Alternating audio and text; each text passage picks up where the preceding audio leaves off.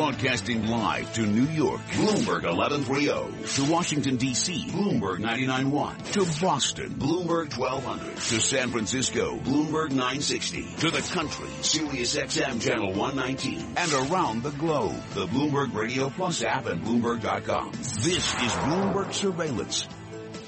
Good morning. It is 8.30 on Wall Street. I'm Michael McKee along with Tom Keene. Economic Indicators brought to you by Commonwealth Financial Network. When it's time to change the conversation, talk with a broker-dealer RIA that's ready to listen. Call 866-462-3638 or visit commonwealth.com to learn more. No major numbers out today. We do get wholesale inventories at 10 a.m. this morning, Tom. Uh, yeah. Often a reflection of what's going yeah. on in trade. May I state that we had a huge response from our Wilbur Ross interview. Huge response to his comments that Republicans have to get behind Mr. Trump. Huge response. Well, uh, according to um, the surveys, uh, the latest ABC Washington Post survey, that's going to be very difficult. Yeah, um, pro and con, but get, huge response. We'll get to that in a minute. But I wanted to uh, just uh, go from the economy numbers here into the economy's impact on the political process. Megan Murphy from Bloomberg News, uh, the Bloomberg Washington bureau chief, joining us now. Um, Megan, I, am looking at Gary Langer's exit poll numbers for ABC, and Gary, of course, produces the Bloomberg Consumer Comfort Index. Four uh, in ten, um, uh, six in ten rather, um, voters in the Republican primary in Michigan say they are worried about the direction of the economy. Eight in ten in Mississippi and yet you talk to people on Wall Street and uh, things aren't that bad. There seems to be quite a disconnect between people on Wall Street and people in what uh, many on Wall Street would call the flyover. Yeah, and I think that explains so much of what we've been seeing so far this election cycle. This disconnect is real. We've done many stories showing how actually the underlying fundamentals, whether you look at wages, whether you look at productivity, whether you look at labor force participation, where actually things seem to be, you know, getting better, but yet that is not reflected in this huge angry swing we see, this anti-establishment swing we see, and even the number of people in those same exit polls who identified Donald Trump as the man they they think would do the best job of shepherding the economy. He won by a big margin on that score in Mississippi and a big margin on that score in Michigan.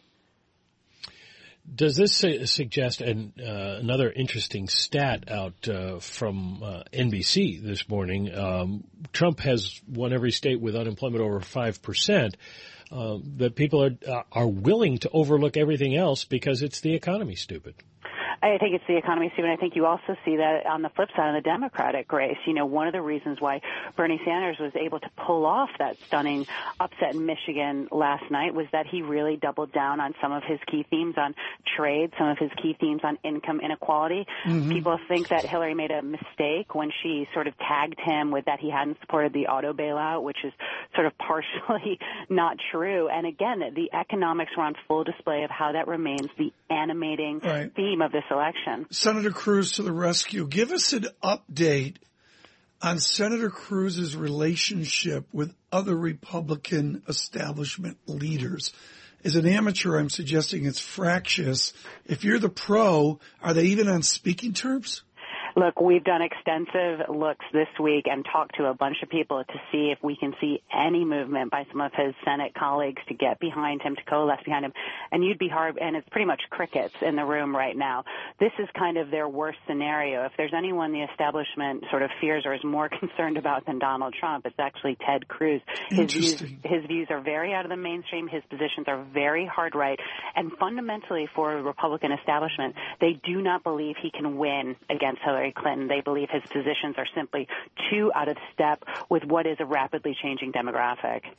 Well, American voters, as of the last couple of days don't believe that Trump can win either. The latest uh, ABC Washington poll just out uh, within the last hour shows that uh, right now Hillary Clinton leads Donald Trump uh, by a 50 to 41 percent uh, vote preference among registered voters, 54-36 among everyone. But uh, while that's just a snapshot in time, what I found very interesting is you look at uh, Republicans who say they don't want Donald Trump if he is the nominee, only 53% of them say they would be like Wilbur Ross, and vote for the Republican because he's the Republican. It is, to get back to what Tom said at the beginning, going to be very hard for Trump to even attract the Republican Party, let alone uh, independents and, and Democrats.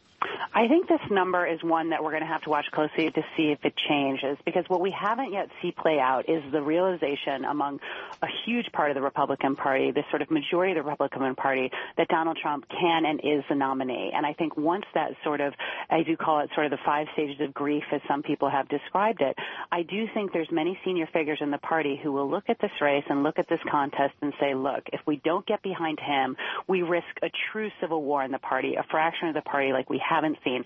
Are we really are we really willing to risk the Senate, risk the House, risk some of our governorships in 2018 when a lot of those states come up, risk redistricting? I do think over the next several days we're going to see some establishment figures. I thought what Wilbur Ross said was tremendously interesting. Say, wait a second, are we potentially doing more harm than good by continuing this never Trump, stop Trump? You, you listened to our interview with Wilbur Ross? Well, I was on sort of at the same time, so I was listening to it in one ear. But I think, you know, look, this is the thing. The party risks, you know, uh, the party risks a fundamental split. And whether the senior financiers, I hear it a lot from people who have put a lot of money into this election saying, yeah. we don't want to cut off our nose to spite our face. Yeah, it's an interesting angle. What, what is your number one study item as you move to Florida next Tuesday? What's the thing you want to know about? Well, the number one thing we're watching is I want to see on the uh, what I'm most interested in is the early voting now and how much we've seen, mm-hmm. how much of those votes have gone to Rubio, how much some of those votes will have gone to Jeb Bush, frankly. Um, but if this, you know, Rubio will come under tremendous pressure, even in the coming days, even before Florida, to sort of think about his position in the race.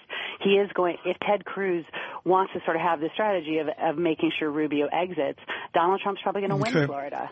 Megan, no, we got to leave it there. Megan, thank you so much. No doubt we will speak to you before next Tuesday. Megan Murphy, uh, Bureau Chief for the District of Columbia Office of Bloomberg Futures. Up nine.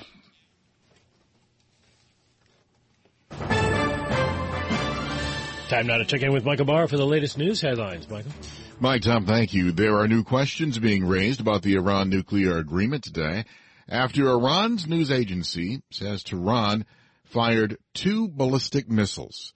Written in Hebrew on the missiles is the phrase Israel must be wiped out.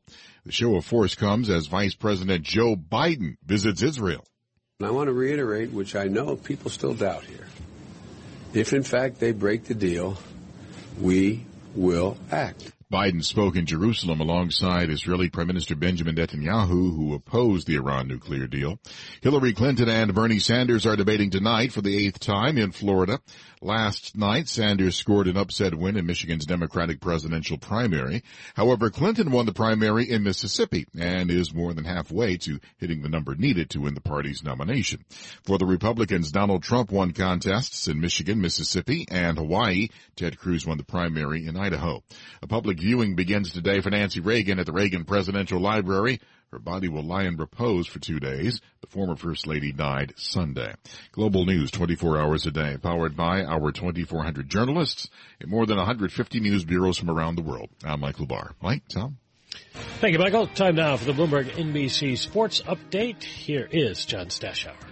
Thanks, Mike. It was five years ago Carmelo Anthony got traded by Denver to the Knicks. Since then, a lot more losing than winning. He was back in Denver last night, still hasn't won in any of his returns there. Nuggets with an easy 110-94 win. Melo had 30 in the loss. In Toronto, the Nets had a 16-point halftime lead. The Raptors came back and prevailed 104-99. Rangers and Islanders both won. Rangers stayed three points ahead. They were up 3 nothing, held on to win 4-2 at Buffalo. The Isles got power play goals from John Tavares and Anders Lee. Lee in the third period to snap a tie. They topped Pittsburgh two to one. Another local team headed to the NCAA tournament. The Knights of Fairleigh Dickinson winning at Wagner in the Northeast Final 87-79. Their fifth NCAA's first since 2005. Jets are losing top rusher Chris Ivory, cashing in on his 1,000-yard season, expected to sign today with Jacksonville. Free agency begins with the Jets unsure if they'll be able to keep quarterback Ryan Fitzpatrick. Giants are keeping top pass rusher Jason Pierre-Paul for one more year. JPP made it back from that fireworks incident where he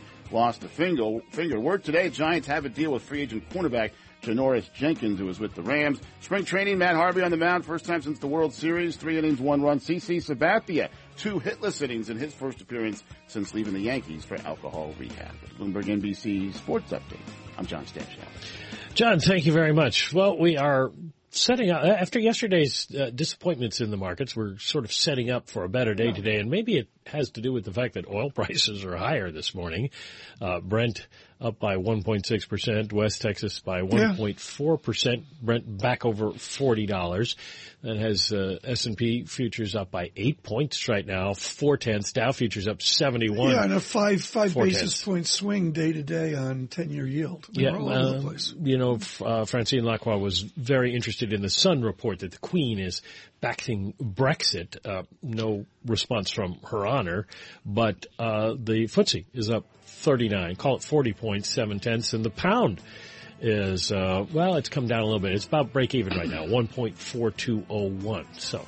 Uh, we'll see whether Her Majesty uh, indeed favors separation from Europe. Something we'll follow here on Bloomberg Surveillance. Bloomberg Surveillance brought to you by CIT from transportation to healthcare to manufacturing. CIT offers commercial lending, leasing, and treasury management services for small middle market businesses. CIT.com.